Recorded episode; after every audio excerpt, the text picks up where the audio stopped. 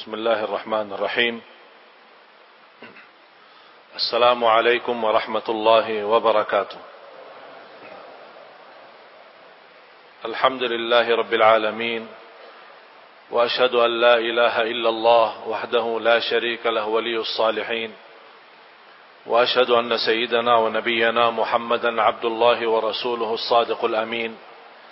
اللهم صل وسلم وبارك على سيدنا محمد وعلى آله وصحبه ومن تبعهم بإحسان إلى يوم الدين. سبحانك لا علم لنا إلا ما علمتنا إنك أنت العليم الحكيم. مها سوتي الله مها سوتي الله سياتي دم ملك علم أبابا هن يسجى بين دبريكا لألله سبحانه وتعالى Hada min fadli Rabbi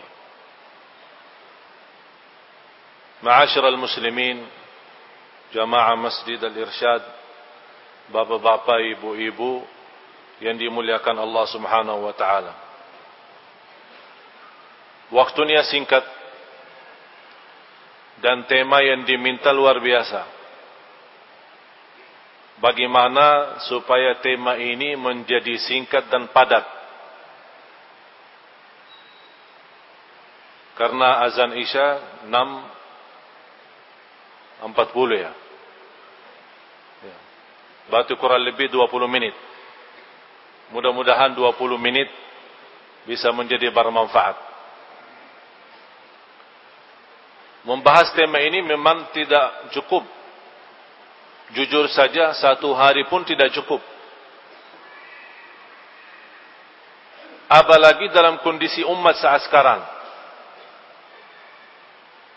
Ummatul Quran tapi jauh daripada Quran. Pertama ayat yang diturunkan oleh Allah Subhanahu wa taala, "Iqra bismi rabbikal ladzi khalaq." Bacalah. Kita umat baca tapi menjauh daripada bacaan. Apa yang dibaca? Al-Quran. Allah menyembunyikan dan merahasiakan banyak dan demi masa ke masa, waktu ke waktu nampak dan muncul rahasia dan kemuliaan dan kemujizatan Al-Quran dari segala ilmu. Kullul ulumi tafi'u wa tarji'u ila Al-Quran. Semua ilmu yang ada di dunia ini kembali kepada Al-Quran. Dan apa yang terisi dalam Al-Quran dikumpulkan secara total ada di dalam suratul Fatihah. Barang siapa yang memahami suratul Fatihah, dia mampu memahami isi Al-Quran. Dan hakikah Al-Fatihah itu hanya dalam satu ayat iyyaka na'budu wa iyyaka nasta'in. Imam Ibn Al-Qayyim karena orang yang memahami Al-Quran membuat sebuah kitab dua jilid. Hanya membahas iyyaka na'budu wa iyyaka nasta'in. Madarijus salikin fi manazil iyyaka na'budu wa iyyaka nasta'in. Karena terwujud kita hakikahnya untuk hanya semata-mata beribadah kepada Allah. Sebagaimana di hadis yang qudsi yang dihasankan. Walaupun sebagian ulama mendaifkan. Tapi kita mengambil makna.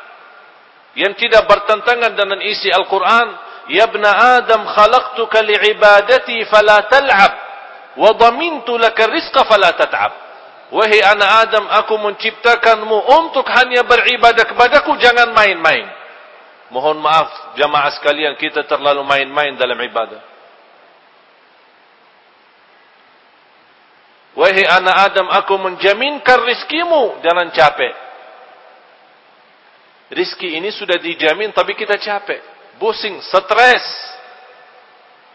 Stres kan? Ada yang stres? Angkat tangan. Semuanya stres. Sehat, stres. Sakit, stres. Kaya, stres. Yang miskin, apa lagi? Yang beristri, stres. Yang belum beristri, stres. Yang sudah punya anak dan keturunan, pusing dan stres. Yang tidak punya keturunan, stres. Karena kita tidak pandai mensyukuri apa ada. Ushkuril mawjud ya'tikal mafqud. Syukurilah yang sudah ada, terjamin yang belum ada, jadi ada. La in syakartum Salah satu bukti kita mensyukuri nikmat Allah an dijadikan kita sebagai umat Nabi Muhammad, ummatul Quran, tanda syukur kita terhadap nikmat itu memperhatikan Al-Quran. Kita malu jamaah sekalian. Sejak saya datang ke Indonesia, dengan izin Allah dan kemudahannya, hampir 95% sudah habis Indonesia. Dari Batu Nol Sabang sampai Batu Nol Maruki. Kalimantan seluruhnya, Jawa seluruhnya, Sumatera apa lagi. Tinggal hanya kita berdalaman di daerah Irian Jaya. Yang insya Allah rencana saya ke Irian Jaya sepenuhnya beberapa minggu sampai satu bulan di Irian Jaya. Saya bertemukan memang ternyata betul yang saya belajar dulu waktu saya masih SD di Madinah saya mempelajari Indonesia negara yang terbesar Islam. Begitu saya datang melihat habis saya keliling Indonesia, memang betul umat Islam yang terbesar sedunia penduduknya Islam Indonesia. Di sini saya bangga, tapi di sisi lain saya sedih. Kenapa? Karena saya bertemukan umat Islam yang terbesar tak bisa baca Quran. Indonesia. Malah saya pernah bertemu seorang yang tak kenal Al-Quran. Muslim tapi tidak kenal Quran. Saya menhadiahkan di salah satu hutang di Kalimantan. Saya hadiahkan Al-Quran saya punya saya Quran. Seorang tua barangkali umurnya 70 atau 80. Saya kasih hadiah Al-Quran. Dia bertanya, ini apa? Saya bilang Quran. Apa itu Quran? Apa yang saya jawab? Saya minta ya Allah kasih petunjuk. Apa yang saya jawab? Ini perlu berapa tahun ceramah supaya dia tahu apa itu Quran. Bagaimana ya Allah saya jawabkan ini orang supaya dia tahu apa itu Al-Quran. Allah SWT memberikan petunjuk saya baca surah Al-Fatihah. A'udzu billahi minasyaitonir rajim. Bismillahirrahmanirrahim. Alhamdulillahi rabbil alamin. Belum saya lanjut, eh ini Al-Fatihah. Oh, tahu nanti Al-Fatihah? Malah hafal dia surah Al-Fatihah. Bismillahirrahmanirrahim. Yasin wal Qur'anil. Ini Yasin. Hafal enggak? Hafal hafal Yasin tapi tidak pernah tahu apa itu Quran. Dan alhamdulillah ayat yang kedua wal Quranil Hakim.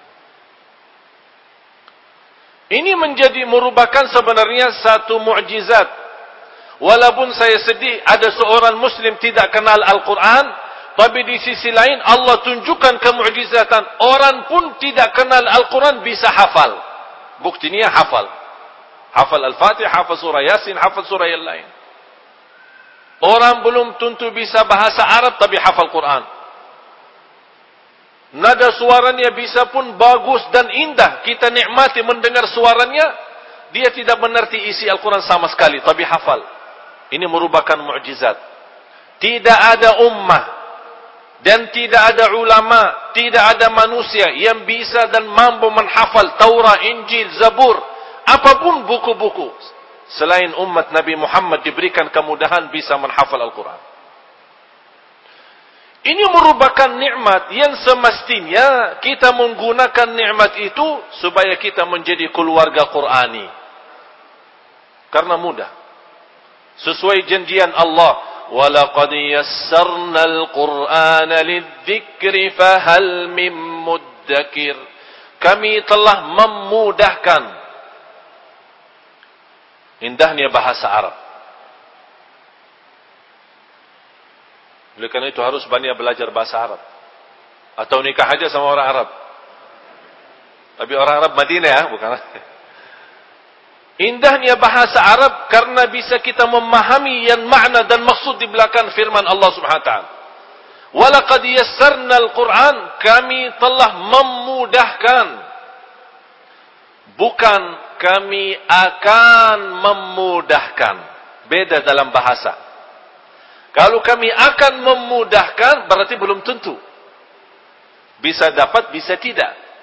Tapi kami telah memudahkan ini terjamin mudahnya baca Al-Quran. Terjamin mempelajari Al-Quran. Terjamin hafal Al-Quran. Fahal min muddakir? Siapa yang ingin hafal? Siapa yang ingin belajar? Siapa yang ingin mendalami Al-Quran? Dapat kemudahan berarti Allah sudah menjanjikan kemudahan sebelum kita bergerak untuk berupaya mendalami Al-Quran kalau ada seorang berkata Al-Quran sulit atau susah, berarti dia tidak percaya sama Allah. Dia tidak percaya.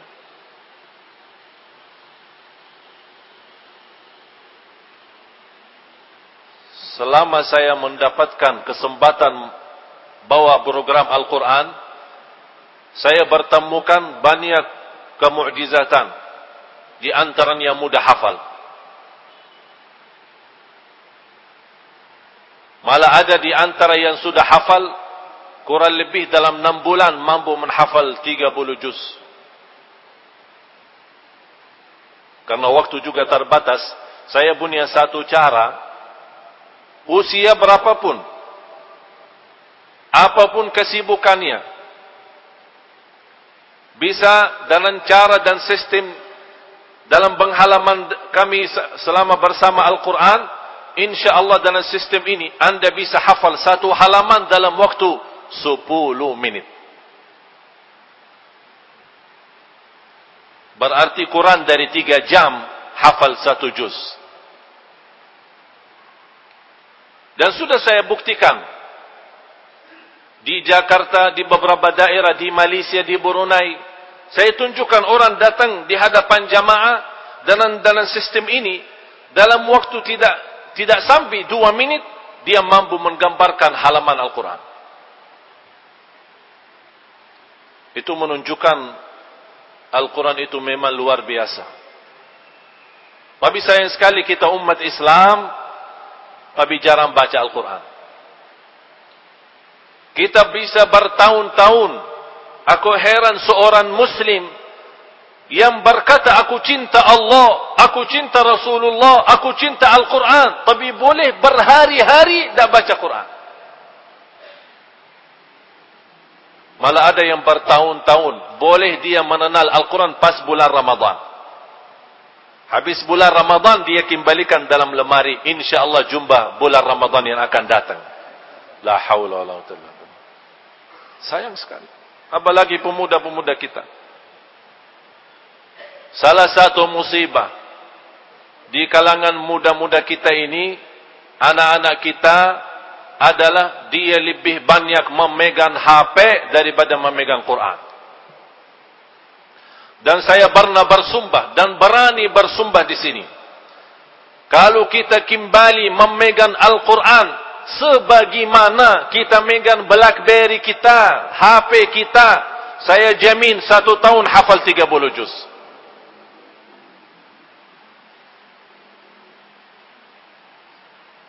Sampai kadang-kadang kita mau tidur pun tidak jauh dari HP.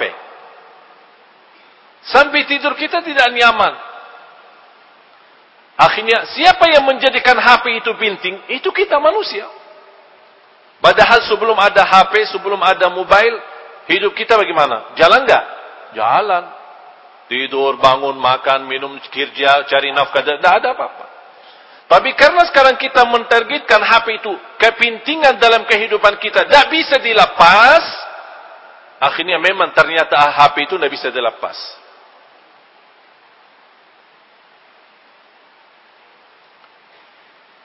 Jemaah sekalian yang dimuliakan Allah Subhanahu wa taala. Saya tidak perlu menyampaikan apa keutamaan Al-Qur'an. Karena saya yakin Anda semua tahu Al-Quran menjaminkan syafaat. Al-Quran menjaminkan keselamatan. Al-Quran menjaminkan kebahagiaan. Barang siapa yang ingin berbicara sama Allah, jagalah salat. Dan barang siapa yang ingin mendengar Allah berbicara, bacalah Al-Quran. Karena saat anda membaca Al-Quran itu kalamullah, kalam ilahi kan? Begitu kita membaca kalamullah, tolong rasakan Allah sedang berbicara sama anda sendiri. Jadi kalau ada perintah, Ya ayyuhalladzina amanu, yang dimaksud saya. Ittaqullah, yang dimaksud saya. Ala la'natullahi ala zalimin, dila'nati oleh orang yang zalim, dimaksud saya. Kita hidupkan Al-Quran saat kita baca. Supaya kita bisa memposisikan diri. Di mana jalur orang beriman, kita menjalankan kepada orang beriman. Begitu ada sifat-sifat orang munafik, orang zalim, orang berdusta, orang yang menjauhkan, kita hati-hati. Tiga tanda. Kalau saya sekarang bertanya, Bapak Ibu cinta Al-Quran? Pasti jawaban yang bersatu cinta Al-Quran. Cinta Al-Quran? Hah? Cinta Al-Quran?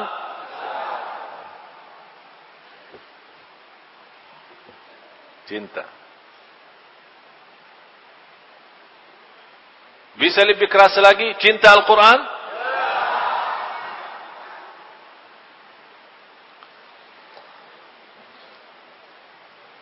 Tapi jamaah sekalian ketahuilah untuk mencintai Al-Quran tidak perlu kerasin suara.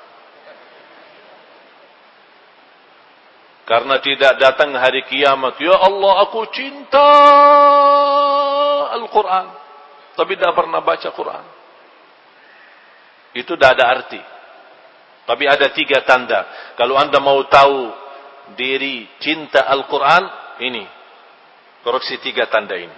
Yang pertama kathratu qiraatihi bila malal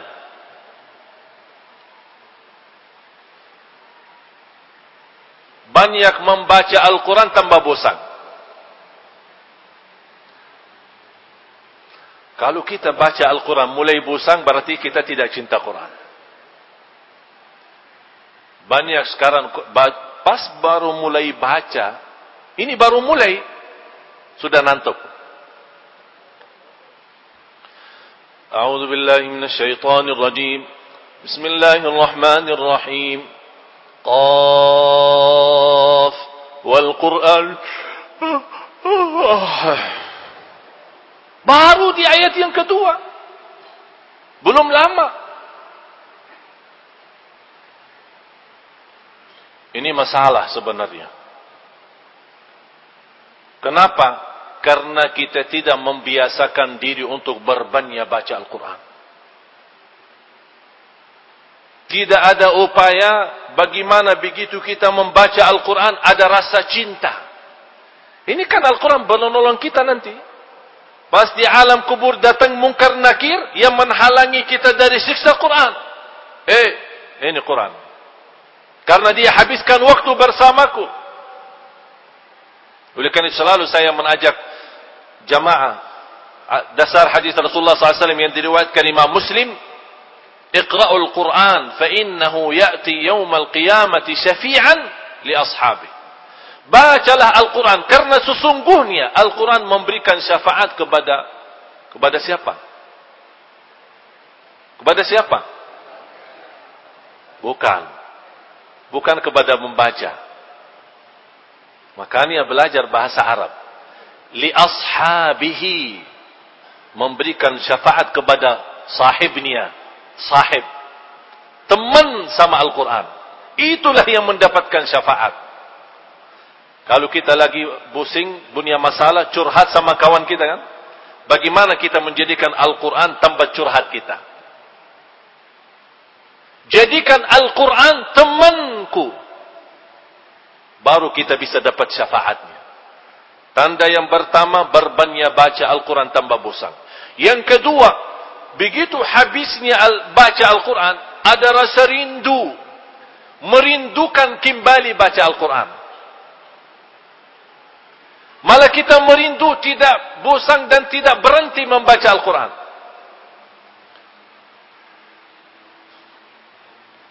salah satu sebab kita tidak merindukan Al-Quran karena kita selalu memperhatiin halaman belakang. Baru mulai alif lam mim dalikal kitabu la raiba fih terus melihat halaman belakang 600 sekian. Eh, kapan habisnya? Udah fikirin habisnya, dah usah fikirin habisnya, baca sajalah.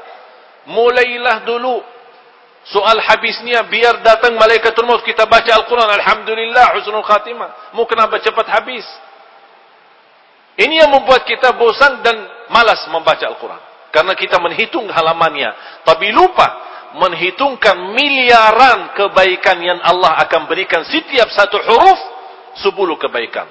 Alif lam mim bukan satu huruf. Alif satu huruf. Lam satu huruf. Mim satu huruf. Berarti alif lam mim saja sudah 30 kebaikan.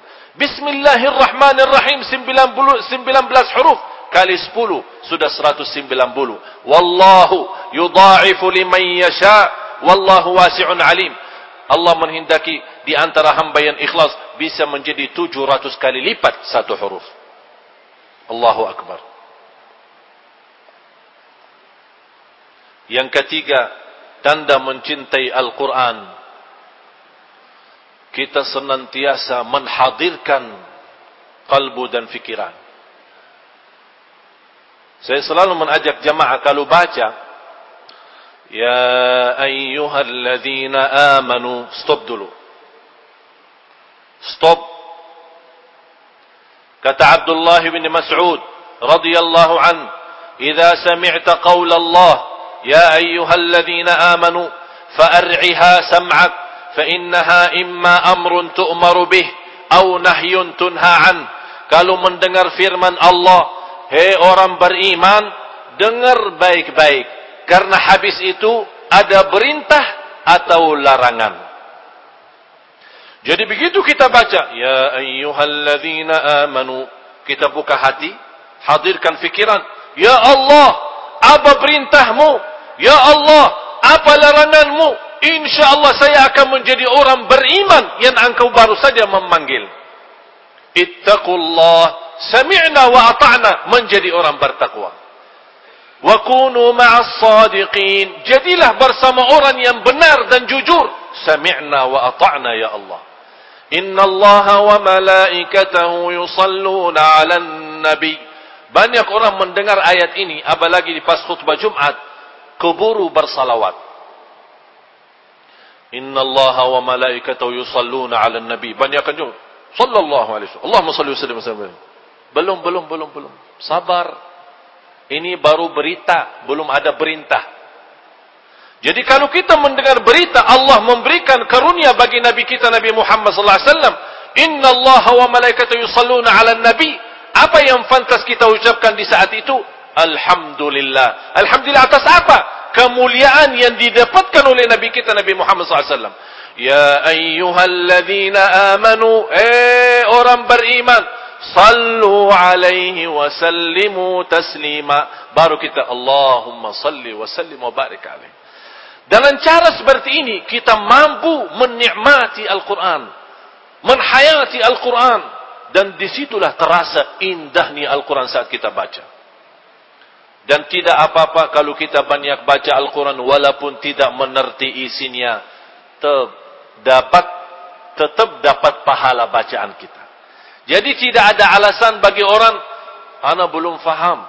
Daripada dosa, tak faham, lebih baik tak usah baca. Salah. Kalau kita tidak faham, dihitung dosa, berarti kita tinggalin tak baca sama sekali, dosa lebih besar. Silahkan baca Al-Quran sampai khatam. Walaupun tidak menerti isinya. Ini beda artinya atau beda pahalanya. Kalau kita baca sama memahami isinya. Pahalanya jauh lebih besar. Tapi kalau kita baca tanpa memahami apa-apa. Tetap mendapatkan satu huruf. Sepuluh kebaikan. Orang-orang yang tidak bisa membaca. Alasannya buta huruf. Atau tidak pernah belajar membaca Al-Quran. Takut salah atau dia bahasa bisa baca tapi kaku maku ya apa bahasa kaku maku ya ya terbata-bata ya kaku maku kalau kita masih belum lancar dalam bacaan jangan khawatir. Tidak kelancaran dalam bacaan itu bukan dosa malah justru jadi pahala. Sebagaimana hadis Rasulullah sallallahu alaihi wasallam walladhi yaqra'ul Qur'an wa yatata'ta'u faham yatata'ta'u? Coba Bapak Ibu yatata'ta'u. Yatata'ta'u. Ucapkan yatata'ta'u bahasanya juga agak sulit kan yatata'ta'u Artinya orang yang baca Al-Quran masih sulit dalam bacaannya. Banyak keliru, banyak salah. Falahu ajran. Dua pahala. Kenapa? Ya Rasulullah dijanjikan dua pahala. Satu, karena dia mau baca. Yang kedua, kesulitan saat dia menghadapi dalam bacaannya dihitung pahala. Jadi upaya usaha pun dihitungkan sebagai pahala. Bapak ibu jamaah sekalian, banyak yang perlu kita belajari. Tapi saya harapkan semua kembalilah merubahkan keadaan kita sama Al-Quran. Sudah azan. Ah boleh.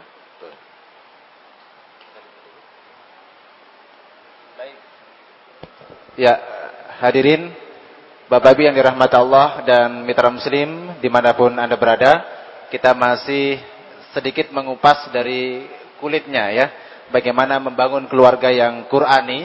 Nanti kita akan lanjut kembali setelah kita mendengarkan bersama uh, azan untuk wilayah Surabaya dan sekitarnya. Azan Isya untuk wilayah Surabaya dan sekitarnya. Kita jeda sejenak. Bismillah, Alhamdulillah. Wassalatu wassalamu ala rasulillah. Jamaah sekalian yang dimuliakan Allah Subhanahu wa taala. Sebagaimana saya jelaskan tadi, banyak hal yang perlu kita belajari terhadap Al-Qur'an.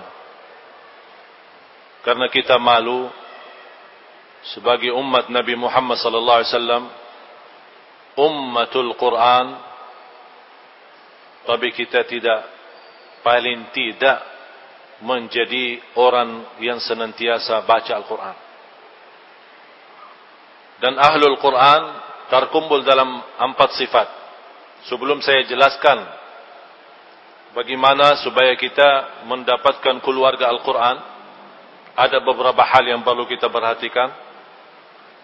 Sebelumnya saya akan jelaskan ahlul Quran. Karena ahlul Quran nanti akan mendapatkan keistimewaan nanti di hadapan Allah di hari kiamat. Sebagaimana bersabda Rasulullah SAW di hadis yang sahih, Atadruna man ahlullah? Rasul bertanya kepada sahabat, apakah kalian tahu siapa ahlullah? Sahabat menjawab, Allah wa Rasuluh a'lam. Rasulullah SAW menjawab, ahlullah, ahlul Quran. Ahlul Quran, hum ahlullahi wa khassatuh. Jadi orang yang mendapatkan keistimewaan di sisi Allah dan di hari kiamat di hadapan miliaran manusia. Itu ahlul Quran. Dan sifat supaya kita bisa mendapatkan sifat ahlul Quran atau gelar ahlul Quran yang pertama senantiasa membaca Al-Quran. Rutin membaca Al-Quran. Istiqamah membaca Al-Quran. Kalau boleh rutin menghatam Al-Quran. Rasul kita sallallahu alaihi wasallam punya wirid Faham wirid? Wirid. Wirid adalah sebuah amalan yang kita rutinkan. Apa itu salat, apa itu zikir, apa itu baca Quran. Nabi kita Nabi Muhammad SAW wiridnya menghatam Al-Quran setiap minggu sekali. Mulai Sabtu khatam Jumat. Dinamakan oleh ulama ulama Al-Quran wal qiraat dan ulama tajwid Hizbun Nabi atau Wirdun Nabi sallallahu alaihi wasallam mulai Sabtu khatam Jumat. Boleh mulai hari Ahad khatam Sabtu, mulai hari Senin khatam tidak masalah. Mau mulai Jumat khatam Sabtu pun tidak masalah. Intinya satu minggu. Malah di antara sahabat yang menghatam Al-Quran sebulan sekali. Ada di antara mereka setiap sepuluh hari sekali. Ada di antara mereka setiap tiga hari sekali malah dikenal Uthman ibn Affan radhiyallahu an sebagai sahabat Rasul dan dia termasuk sebagai salah satu ahlul Quran. Kalau orang yang sudah mendapatkan sanad Al-Quran, pasti ada tertulis di antara sahabat yang menibarkan sanad mutawatir kepada tabi'in dan seterusnya adalah Uthman ibn Affan radhiyallahu an. Dan dia membawa hadis Rasulullah yang diriwayatkan Imam Bukhari, khairukum man ta'allama al-Qur'ana wa 'allama. Sebaik-baik antaramu yang membaca Al-Quran, mempelajari Al-Quran dan menajarnya. Dan Uthman bin Affan radhiyallahu an meninggal dunia saat dibunuh di rumahnya dia sedang membaca Al-Quran. Sambil bekas darahnya tertumbah di di atas Al-Quran sampai sekarang bekas darahnya ada di museum di Istanbul, Turki. Sampai sekarang darah masih ada. Malah ada satu riwayat dalam sejarah Sayyidina Uthman Affan waktu dibunuh. Kemudian saat disuruh lepasin Al-Quran, beliau tetap menahankan Al-Quran. Ada seorang dari Al-Khawarij mentenda Al-Quran dengan kakinya. Al-Quran terbang dan kembali kepada tanah Uthman bin Affan radhiyallahu an. Karena dia memang terbiasa tidak pernah lepas Al-Quran. Al-Quran juga balas. Al-Quran juga tidak mau lepaskan diri daripada Uthman. Dikenal beliau orang yang menghatam Al-Quran di dalam setiap malam satu kali.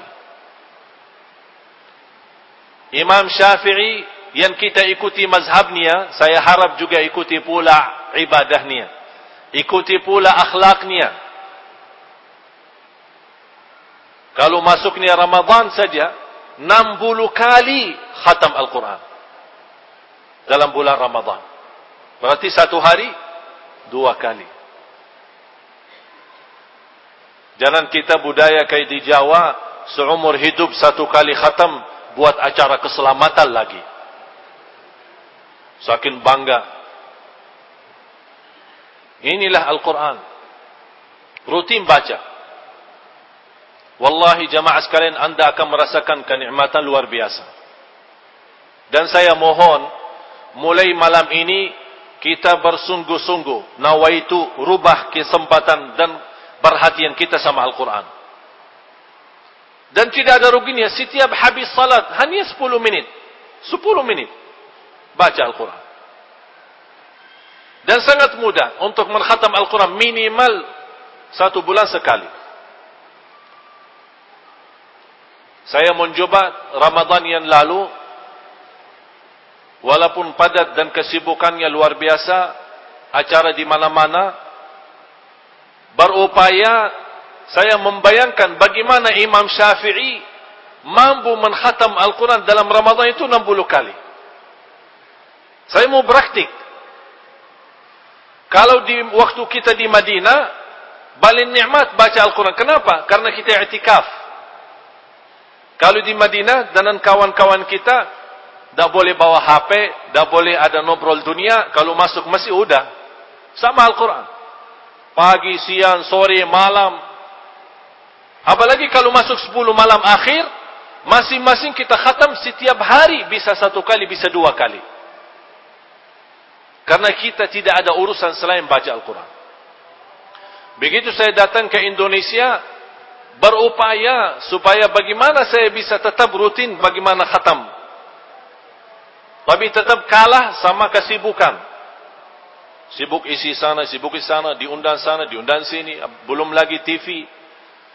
Tapi tahun ini saya memaksa diri harus bisa mencapai bagaimana targetnya Imam Syafi'i. Tapi tetap saya tidak berhasil. Tapi Alhamdulillah di akhir Ramadan dapat menghatam Al-Quran 31 kali. Dalam kesibukan seperti ini. Saya buktikan Jamaah sekalian saya tidak berbicara seperti ini ria, tapi saya mau tunjukkan kalau ada kesungguhan kita membaca Al-Quran, wallahi akan lancar dan akan Allah hantarkan berkah waktu. Apa itu berkah waktu? Orang yang tidak dapat berkah waktu belum tentu mampu menghatam Al-Quran sebanyak itu. Tapi di waktu yang sama Allah berikan berkah dia mampu mempunyai amalan ibadah bisa ratusan orang belum tentu dapat. Itulah kehilangan berkah waktu. Jadi saya mohon mulai malam ini kita berupaya setiap salat 10 minit kita baca Al-Quran. Mudah kita khatam. Mulai dari suratul Al-Fatihah dan seterusnya. Setiap salat kita baca empat halaman. Saya yakin tidak sulit. Empat halaman, empat muka. Paham kan halaman? Karena satu lembar boleh balik kan? Empat halaman. Anda merasa sulit, empat halaman terlalu banyak. Anda sibuk, sangat sibuknya luar biasa. Dua halaman sebelum salat, dua halaman sesudah salat. Langkah pertama, dua hari, tiga hari, empat hari, anda merasa terganggu, sulit. Ada ke, terasa keberatan. Tapi anda bertahan. Antara tujuh hari sampai sepuluh hari, insyaAllah habis itu rutin malah akan menjadi pusing kalau tidak baca Quran. Antum coba silahkan. Tapi tahan. Tujuh hari sampai sepuluh hari. Habis itu, subhanallah anda menjadikan Quran itu kebiasaan. Paling tidak jamaah sekalian jangan lewat satu hari belum melihat Al-Quran dan membaca Al-Quran. Karena dosa kita banyak lewat mata, terhitung banyak dosa mata mudah-mudahan saking seringnya melihat Al-Quran dan membaca Al-Quran Allah menghapuskan dosa mata dan menaikkan darajat kita di sisi Allah subhanahu wa ta'ala yang kedua ahlul Quran yang menghafal Al-Quran. Yang pertama membaca rutin. Sudah kita sepakat insyaAllah mulai malam ini kita rutin baca? Rutin. Wallahi anda akan merasa nikmat. Rutinkan, rutin, istiqamah. Biarpun sedikit demi sedikit, tapi istiqamah. Saya yakin habis anda mendengar ceramah, barangkali tersuntuh hatinya, iman mulai naik. Eh, insyaAllah mulai malam ini, anak insyaAllah tidak akan lepasin Al-Quran. Begitu baca semangat, satu juz, dua juz, tiga juz. Tapi besok ni satu tahun dah baca-baca. Eh, boleh semangat. Senang iman begitu tinggi tapi semangatnya pun harus diatur. La yukallifullahu nafsan illa usa. Islam itu indah dan sederhana, sedikit demi sedikit tapi istiqamah jauh lebih baik daripada banyak tapi terputus. Karena Allah tidak minta banyak amalan, tapi Allah minta yang terbaik. Alladhi khalaqal mauta wal hayata liyabluwakum ayyukum ahsanu amala bukan aktsaru amala. Ahlul Quran sifat yang kedua yang senantiasa menghafal Al-Quran seluruhnya atau sebagian. Termasuk Ahlul Quran. Hafal 30 juz atau juz 30. Ahlul Quran. Hafal Al-Fatihah sampai An-Nas maupun An-Nas sampai An-Nas. Ahlul Quran. Paham An-Nas sampai An-Nas? Ya satu surah. Manhafal sejarah keseluruhan maupun sebagian. Terhitung sebagai ahli Quran. Sifat yang ketiga, yang menamalkan isi Al-Quran. Banyak jamaah bayangannya menamalkan isi Al-Quran. Sulit. Tidak ada sulit.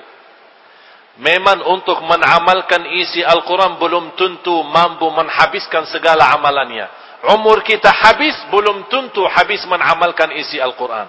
Tapi ingat, fattaqullaha mastata'tum. Taqwalah kepada Allah sesuai kemampuannya. Kalau tidak bisa mengamalkan semuanya, jangan tinggalkan semuanya. Sifat yang keempat adalah yang menikmati dan menhayati isi Al-Quran. Sebagaimana saya gambarkan tadi. Saat anda baca Al-Quran, rasakan Allah sedang berbicara sama anda sendiri. Allah sedang berbicara. Dan kita lagi mendengar Allah berbicara sama kita. Alhamdulillahi Rabbil Alamin. Apalagi kalau baca Al-Fatihah. Berhenti. Siti Aisyah radhiyallahu anha menjelaskan kalau Rasulullah SAW membaca suratul Fatihah, kana yufassiruha tafsira Artinya setiap satu ayat dia berhenti terus. Tidak disambung. Dan kita melihat orang kuburu sambungnya, apalagi tarawih. Apalagi kampung-kampung ya.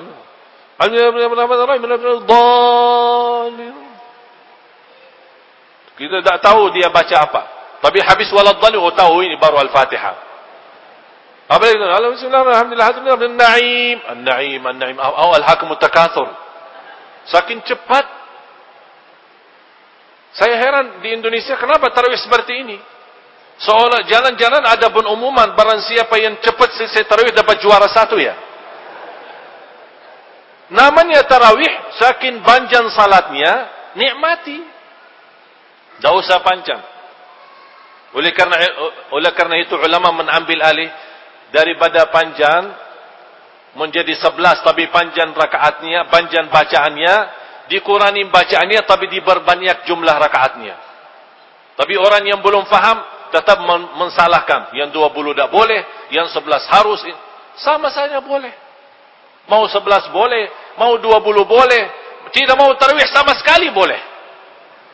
Kenapa dimasalahin? Jadi masalah, diributin setiap tahun. Sampai ada orang datang ke, ke rumah saya, minta jalan keluar. Ini tarawih, sebelas atau dua bulu. Ini satu pun urus, satu wakilnya. Tapi kayaknya beda alirannya harus sebelas.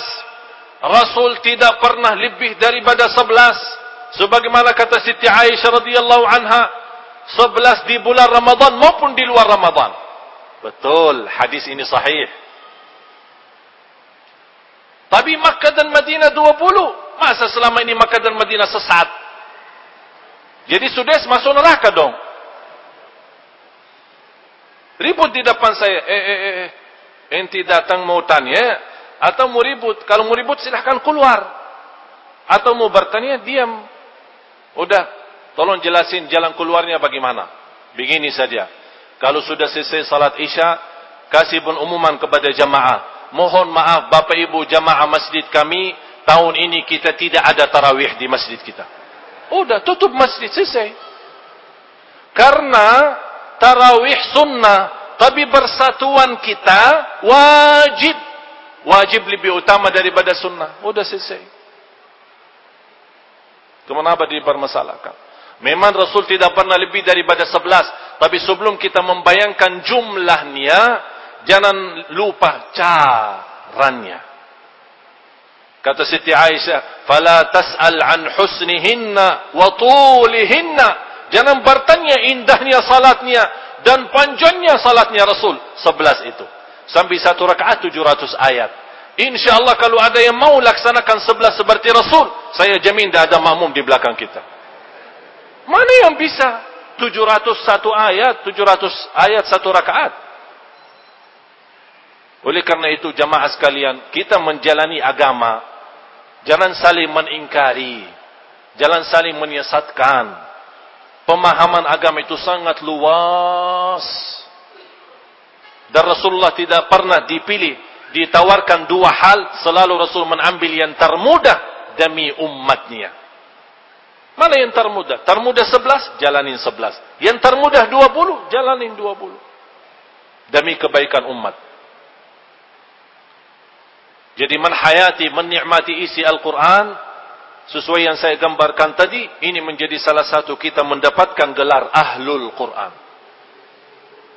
yang terakhir keluarga Qurani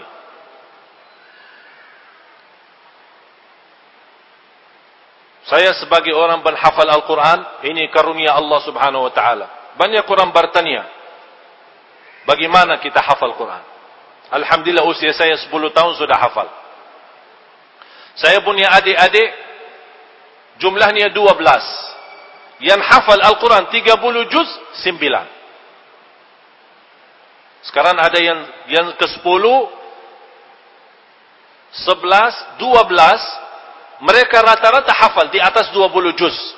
Yang paling kecil sekarang usianya 12 tahun hafal 21 juz. Bagaimana kita bisa menjadi keluarga Al-Quran?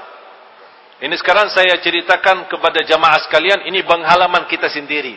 Ya, jadi saya tidak akan bawakan ayat atau hadis, Tapi apa yang kita sendiri dapatkan karunia mudah hafal Quran, mudah-mudahan anda bisa praktik.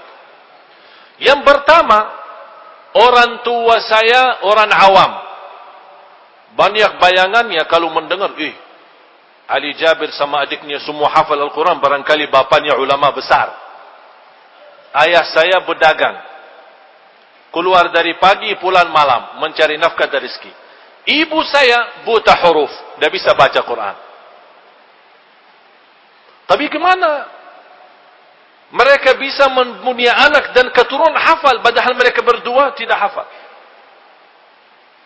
Tapi Alhamdulillah sekarang ayah saya sama ibu saya sudah hafal Al-Quran. Gurunya siapa?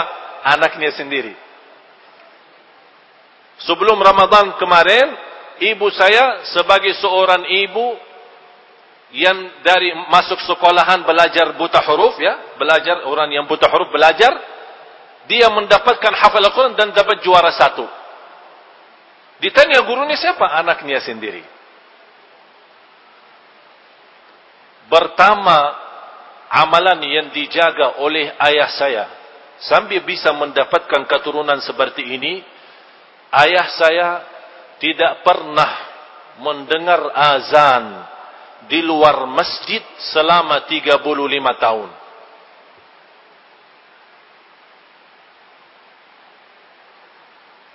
Bisa terbayang? Faham enggak? Selama 35 tahun mendengar azan di dalam masjid. Jadi tidak perlu Allah manggil, dia sudah sebelumnya datang. Dan saya yakin salah satu rizki kemudahan dalam dunia kita termasuk rizki mudah hafal Al-Quran atau keturunan Quran kuncinya salat. Wa'mur ahlaka bis salati wastabir 'alaiha la nas'aluka rizqa. Jalankanlah ibadah salat, perintahlah keluargamu salat dan wastabir bukan wasbir. Ini sabar beda sama wastabir, ini lebih tinggi lagi. Jadi sabar atas sabar untuk menjalankan ibadah salat karena banyak hal yang menghalangi kita. Dunia, kesibukan, harta, keturunan, alasan nafkah dan rizki. Orang sekarang berkata, iman mencari nafkah dan rizki kan ibadah. Nah ini, ini salah satu. Wastabir alaiha. La nas'aluka rizqa. Kami tidak minta rizki darimu. Nahnu narzukuk. Kami yang akan memberikan rizki kepadamu. Di antaranya, kelancaran, kemudahan, dan kemudian keturunan salih-salihah. Ben hafal Al-Quran. Yang kedua, doa. Ma'asyiral muslimin, setiap anda salat antara azan dan iqamah doa makbul. Ya Allah, jadikan kami dan keluarga kami ahlul Quran. Doa dan rasa rindu terwujud cita-cita itu. Dan rasa bangga supaya tersebut nama kita maupun anak kita sebagai ahlul Quran. Begitu anda sujud, Subhana Rabbiyal A'la, Subhana Rabbiyal A'la, Subhana Rabbiyal A'la. Ya Allah, anakku ingin dijadikan ahlul Quran dalam sujud. Walaupun sebagian ulama fikih tidak membolehkan doa dalam sujud dalam bahasa selain bahasa Arab. Tapi kalau di luar salat wajib, boleh saja. Fad'u bima syi't. Rasulullah bersabda, berdoa dengan apa yang kamu mau. Apa yang kamu bisa. Dan Rasul tidak menentukan bahasa. Silahkan doa apa saja. Biarpun dalam bahasa sendiri. Jangan pakai bahasa Arab tapi tidak mengerti. Orang banyak doa bahasa Arab, menahan diri bahasa Arab, harus doa bahasa Arab tapi tidak mengerti. Inna Allah la yaqbalu du'aan min qalbin ghafilin lahin. Allah tidak menerima doa orang-orang yang lalai dalam doanya. Di antara kelalaian kalau tidak mengerti, ada orang diaminkan doanya, imam berdoa, diamini doanya, tapi tidak mengerti bahasa imam. Imam pun mendoa bahasa Arab, tapi kalau ditanya, inti faham tak? Tidak, anak cuma hafal. Boleh sekali-kali bahasa Arab dicampuri dalam bahasa bahasa kita supaya orang begitu mendengar dia bisa menaminkan dalam hati. Amin. Ya kalau yang umum-umum kita sudah faham. Allahumma gfiril muslimina wal muslimat wal mu'minina. Orang sudah faham. Rabbana atina fid dunya hasanah wa fil akhirati hasanah. Malah saya perhatiin kalau jamaah diimami seorang berdoa. Habis salat ada seorang imam berdoa diamini oleh jamaah. Aminnya biasa-biasa saja. Amin. Amin. Amin. Karena bahasa Arab kan dia faham. Pas begitu sampingnya Rabbana atina fid dunya hasanah wa fil akhirati hasanah wa qina adzaban nar. Amin. Eh, keluar suaranya. Oleh karena itu, tidak apa-apa dicampurkan dalam bahasa. Oleh karena itu saya mohon kepada jamaah, setiap kesempatan anda berdoa, utamakan kita minta keturunan bukan hanya yang salih-salihah, tapi menghafal Al-Quran.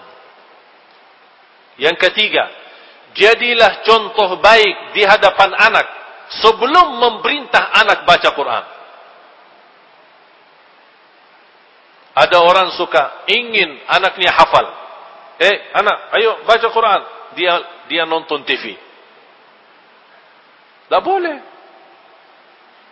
Jadi sebelum kita perintahkan, kita laksanakan sendiri. Kita jadi contoh baik.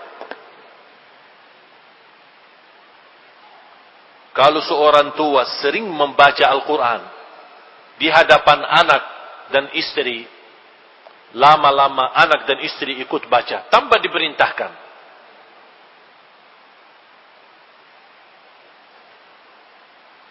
Yang keempat, kita perhatikan anak kita saat dia sukses, saat dia berhasil dalam menghafal beberapa juz maupun beberapa surah, kita harus menghargai, memberikan penghargaan. Supaya dia tahu orang tuanya walaupun tidak hafal tapi begitu antusias dan cinta Al-Quran. Ah, anakku sudah sampai mana? Alhamdulillah ayah sudah khatam juz 30. Masya Allah. Anak senang. Saya bangga punya anak seperti ente. Dari hal ucapan Apa lagi kalau kita bisa kasih hadiah. InsyaAllah ini hadiah seratus ribu. InsyaAllah besok kalau ada inti tambahan lagi. Anak kasih hadiah lebih besar lagi. Tapi anak dah mau tahu, tahu kasih tahu sekarang. Kamu nanti aja lihat. Apalagi kalau kita bisa menhadiahkan sesuatu sesuai kesukaan anak kita. Dia suka sepeda, boleh kita kasih, kasih sepeda. Tapi kapan? Habis dia berhasil menghafal Al-Quran. Menghafal beberapa surah. Menghafal beberapa juz. Orang tua pasti lebih menerti bagaimana memberikan sesuatu sesuai kesukaan anaknya. Jangan kita menhadiahkan sesuatu kesukaan kita. Tapi belum tentu disukai oleh anak. Yang keempat. Yang kelima adalah ibu ibu. Saya pernah di Masjid Nabawi di halaka halaka Quran tertarik perhatian saya kepada seorang anak usianya 12 tahun baru datang daftar tapi suaranya bagus hafalannya luar biasa begitu saya mau tes bacaannya supaya kita kan daftar nilai ini nanti masuk ke grup A atau grup B atau grup C. Begitu saya setiap bertanya dia jawab. Setiap bertanya saya dia jawab. Saya tanya juz 30 jawab. Tanya Ar-Rahman jawab. Tanya suratul Kahfi jawab. Tanya suratul Baqarah jawab. Anak tak, eh, enti hafal enggak? Hafal 30 juz atau juz 30? Anak hafal, Alhamdulillah. 30 juz. Enti semestinya tak perlu daftar. Enti jadi guru. Coba tolong panggil ayahmu besok. Dibawa ayahnya. Ayahnya Begitu saya lihat, mohon maaf, biasa-biasa aja. Malah bekas bau rokoknya bisa dicium. Jadi bukan nampaknya sebagaimana apa ya, uh, baki imamahnya atau jubahnya atau percahaya karena kesalihannya biasa. Malah biasa rokok lagi. Tapi bisa pun saya tanya. Saya sambil saya jujur, mohon maaf. Anak sebenarnya malu sebutkan. Tapi nampaknya ente biasa-biasa aja kok anaknya seperti ini. Apa dia jawab? Ibunya.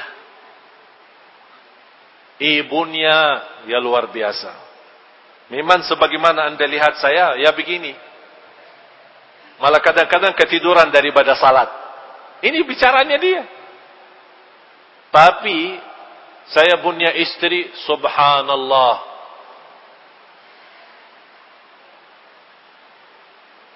Biarpun dia tidak menghafal tapi perhatiannya sama anak baca Al-Quran itu sejarah rutin. Sarapan sambil sarapan karena yang paling dekat sama anak kan ibu. Sarapan bersama anaknya sambil baca Quran. Makan siang sama anak baca Al-Quran. Makan malam sama anak baca Al-Quran. Subhan inilah namanya ibu yang salihah. Bu, ini kayak ini ada ibu-ibu ya. Daripada busingkan kepala suaminya, nomu A, B, C, urusan rizki, urusan dunia, urusan rumah, lebih baik kita perhatiin anak kita supaya dia menjadi tertanam mencinta Al-Quran. Ini di belakang itu berubah berjuangan. Wal ummu madrasatun idza a'dataha a'data jilan tayyibal araqi. Ini ibu adalah sekolah pendidikan yang bisa men menghidupkan generasi yang mencintai Al-Quran. Jangan ibu-ibu berkata, kalau saya punya suami dulu yang baik, baru insya Allah saya akan jadi seperti itu. Banyak orang begitu. Kalau kita bicara sama seorang ibu, dia selalu berkata, suami yang bagaimana? Bagaimana saya mendidik anak? Suami aja saya tidak, suami saya tidak salat. Bagaimana supaya saya mendidik anak? Suami saya aja tidak pernah baca Al-Quran. Udah tidak ada urusan sama suami. Kalau begini keadaan suamimu, Berarti anda perhatiin bagaimana supaya bisa anaknya menjadi hafal Al-Quran. Kalau kesalihannya anda tidak bisa menwujudkan menjadi suami salih, jadikanlah anaknya yang salih, salih. Jadi jangan jadikan alasan seorang kekurangan suaminya, istrinya juga ikut memiliki kekurangan. Harus kita bersama. Saya di sini tidak membela siapa-siapa, tapi begitulah salah satu perjuangan seorang ibu di dalam rumah tangga. Bukan hanya dia mempenuhi hak suami, biarpun banyak kekurangan suaminya, tapi dia juga mampu mempelihara anak sampai dia mewujudkan anak yang mencintai Al-Quran. Sebagaimana seorang tetangga kita bisa menghafal sejarah sahabat Padahal usia mereka 8 tahun, 9 tahun. Tapi kalau kita bertanya sama mereka, siapa Abu Bakar As-Siddiq? Dia bisa menyebutkan sejarahnya dari dari lahirnya sampai wafat. Anak bisa menyebutkan sejarah Umar bin Khattab dan perjuangannya. Dia bisa menyebutkan Sayyidina Uthman bin Affan. Dia bisa menyebutkan Sayyidina Ali bin Abi Talib dan sahabat. Kalau kita bertanya siapa yang dikenal hafal Al-Quran di antara sahabat dia mampu sebutkan nama-namanya. Padahal usianya 8 tahun dan 9 tahun. Kenapa? Karena setiap malam dia tidur dipimpin oleh ibunya membacakan setiap hari satu cerita tentang cerita sahabat Rasulullah. Sejak dia usia 2 tahun dan 3 tahun, 5 tahun, 6 tahun, anak itu bisa menjadi memiliki sejarah sahabat.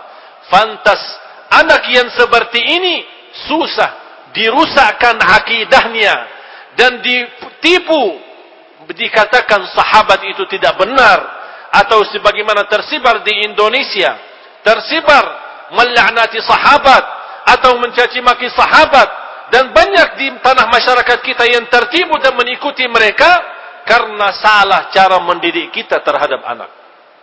Tapi kalau kita kembali mendidik anak dengan baik, menanamkan cinta Al-Quran, menanamkan cinta sahabat sejak mereka kecil, bukan hanya kita berkata nama-nama sahabat disebutkan di salat tarawih kita, ورضي الله عن بكر وعمر وعثمان hafal radhiyallahu an hafal setiap tarawih setiap rakaat tapi apa yang terjadi tetap orang tidak mengerti siapa sahabat apa perjuangan sahabat bagaimana Allah dan Rasulnya mencintai sahabat itulah yang ini menjadi tugas kita sebagai orang tua terutama ibu Memang ibu punya tugas yang luar biasa, jauh lebih besar daripada tugas bapa. Dan disitulah kelebihan kaum wanita yang Allah berikan keistimewaan di dunia dan di akhirat. Mudah-mudahan dengan apa yang saya sampaikan dalam perjuangan kita bersama-sama mudah-mudahan terwujud keluarga Qurani perhatian Al-Quran, cinta Al-Quran, supaya kita benar-benar senantiasa bukan hanya mendapatkan keturunan anak cucu penghafal Al-Quran, insya Allah kita juga termasuk orang penghafal Al-Quran. Kalau kita sekarang merasa gagal hafal, jangan jadi gagal mendidik anak menghafal Al-Quran. Tidak ada rugi kalau kita gagal tidak menghafal. Tapi kalau kita gagal tidak hafal, dan gagal kita mendidik anak tidak hafal, berarti kita rugi besar. Tapi kalau kita sendiri gagal, tapi berjuang supaya anak dan kita berkata terhadap diri, Ya Allah, barangkali saya tidak hafal, tapi insya Allah saya akan berjuang sampai mati supaya anak dan cucu menghafal. Disitulah akan Allah balas. Anak nanti akan memimpin orang tuanya sama-sama menjadi ahlul Quran. Nikmatnya luar biasa kalau Allah nih hari kiamat memanggil mana anak yang sudah hafal Al-Quran dan dipanggil serta orang tuanya. Bukan hanya anak yang mendapatkan keistimewaan hafal Al-Quran. Orang tuanya pun digabung mendapatkan berkah anaknya. Itulah namanya syafaat anak untuk orang tuanya. Mudah-mudahan senantiasa ilmu yang kita belajar menjadi ilmu yang bermanfaat. Dan dikuatkan oleh Allah lahir batin agar kita sama-sama mampu menamalkan karena ilmu nafi' diikuti dengan amalun salih. Mudah-mudahan apa yang sampaikan bermanfaat. Terima kasih atas perhatiannya. Kurang lebihnya mohon maaf. Wallahu taala a'lam. Walhamdulillahi rabbil alamin. Doa kita saat sekarang termasuk antara azan dan ikamah. Karena kita belum salat, berarti tetap dihitung antara azan dan ikamah duduk kita antara azan dan ikamah terhitung ibadah. Dan juga antara azan dan ikamah doa itu makbul. Diterima oleh Allah SWT. Oleh karena itu, yakinilah Bapak Ibu. Mari kita sama-sama berdoa. Memohon petunjuk Allah. Dan rasakan dan yakini Allah menijabah doa kita sesuai janji Rasulullah SAW dan Allah maha mendengar Allah maha melihat. Allah mendengar bisikan doa kita dan melihat isi hati kita. Insyaallah sama-sama kita tunjukkan isi hati kita kepada Allah SWT adalah benar-benar cinta Al-Quran. Supaya Allah melihat isi hati kita cinta Al-Quran akan dibalas dengan kemudahan dalam kehidupan kita supaya menjadi ahli Al-Quran. Amin ya rabbal alamin. Bismillahirrahmanirrahim. Alhamdulillahi rabbil alamin حمد الشاكرين حمدا كثيرا طيبا مباركا فيه مباركا عليه كما يحب ربنا ويرضى. اللهم صل على سيدنا محمد وعلى آل سيدنا محمد. اللهم إنا نسألك الهدى والتقى والعفاف والغنى. يا الله lak kepada kami petunjuk kepada jalan yang lurus أحينا مؤمنين وتوفنا مسلمين وأدخلنا برحمتك في عبادك الصالحين hidupkanlah kami dalam keadaan iman wafatkanlah kami dalam keadaan Islam dan rahmatmu ya Allah jadikanlah kami bersama orang-orang salih salihah ya rabbal alamin Ya Allah, Ya Allah pimpinlah kami dalam kehidupan kami. Jadikan sisa umur hidup kami menjadi lebih baik daripada yang sudah lalu. Sisa umur kami menjadi senantiasa istiqamah Islam iman sampai akhir hayat. Sisa umur kami menjadi bahagia dan selamat ya Allah. Sisa umur kami menjadi benar-benar hambamu yang beribadah dan senantiasa mencinta Al-Quran. Ya Allah aku mohon dengan namamu yang agung dan mulia. Ya man lakal asma'ul husna was sifatul ula. As'aluka bismikal a'zam. Alladhi idha su'ilta bihi a'taib. Wa idha du'ita bihi ajab. Ya Allah aku mohon dengan asma'mu al-husna. Dan sifat-sifatmu yang mulia. Ya Allah berikan kepada semua yang hadir. Serta jamaah di mana saja berada ya Allah dijadikan oleh Allah Subhanahu wa taala ahlul Quran. Jadikan kami semua ya Allah ahlul Quran. Keluarga Al-Quran. Anak cucu penghafal Al-Quran. Anak cucu yang membanggakan kami di hadapanmu hari kiamat. Anak cucu yang menjaga nama baik keluarga kami anak cucu ya Allah yang menjadikan membawa syafaat bagi kami di hadapanmu Ya Allah pelihara anak kami. Cucu kami ya Allah. Karena kami menghadapi banyak cobaan dan ujian di dunia ini. Ya Allah lindungi anak kami dari segala kejahatan dan keburukan. Kejahatan, keburukan dunia dan kejahatan manusia. Ya Allah berikan kepada kami keluarga sakinah mawaddah rahmah.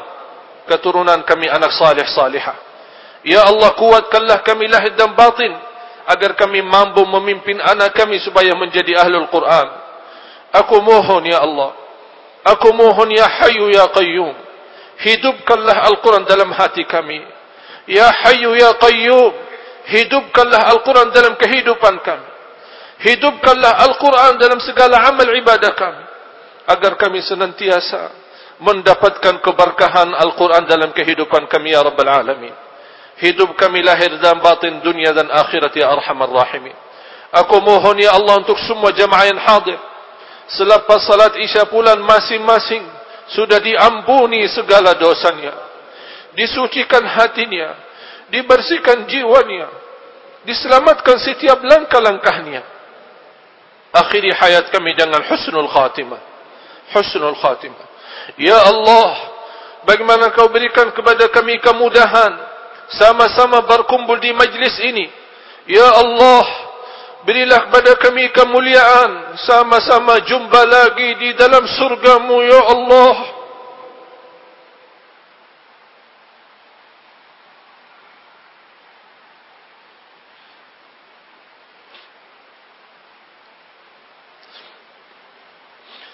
Mendapatkan sama-sama jumpa lagi di dalam surgamu Ya Allah Bersama Nabi Muhammad sallallahu alaihi wasallam bersama ahlul Quran yang engkau cintai ya Allah ya arhamar rahimin ya dzal jalal wal ikram lana wa liwalidina warhamhum kama rabbawna shighara ya Allah kami tidak mampu dan tidak akan mampu membalas kebaikan kedua orang tua kami jadikan orang tua kami ya Allah mulia di sisimu dunia akhirat.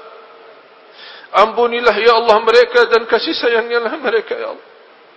اغفر لهم وارحمهم كما ربونا صغارا اغفر لهم وارحمهم كما ربونا صغارا اغفر لهم وارحمهم كما ربونا صغارا واغفر للمسلمين والمسلمات والمؤمنين والمؤمنات الأحياء منهم والأموات إنك سميع قريب مجيب الدعوات ويا قاضي الحاجات. ربنا آتنا في الدنيا حسنة وفي الآخرة حسنة وقنا عذاب النار. وصلى الله على سيدنا ونبينا محمد وعلى آله وصحبه وبارك وسلم. سبحان ربك رب العزة عما يصفون وسلام على المرسلين والحمد لله رب العالمين. آخر الكلام سبحانك اللهم وبحمدك أشهد أن لا إله إلا أنت أستغفرك وأتوب إليك. والسلام عليكم ورحمة الله وبركاته.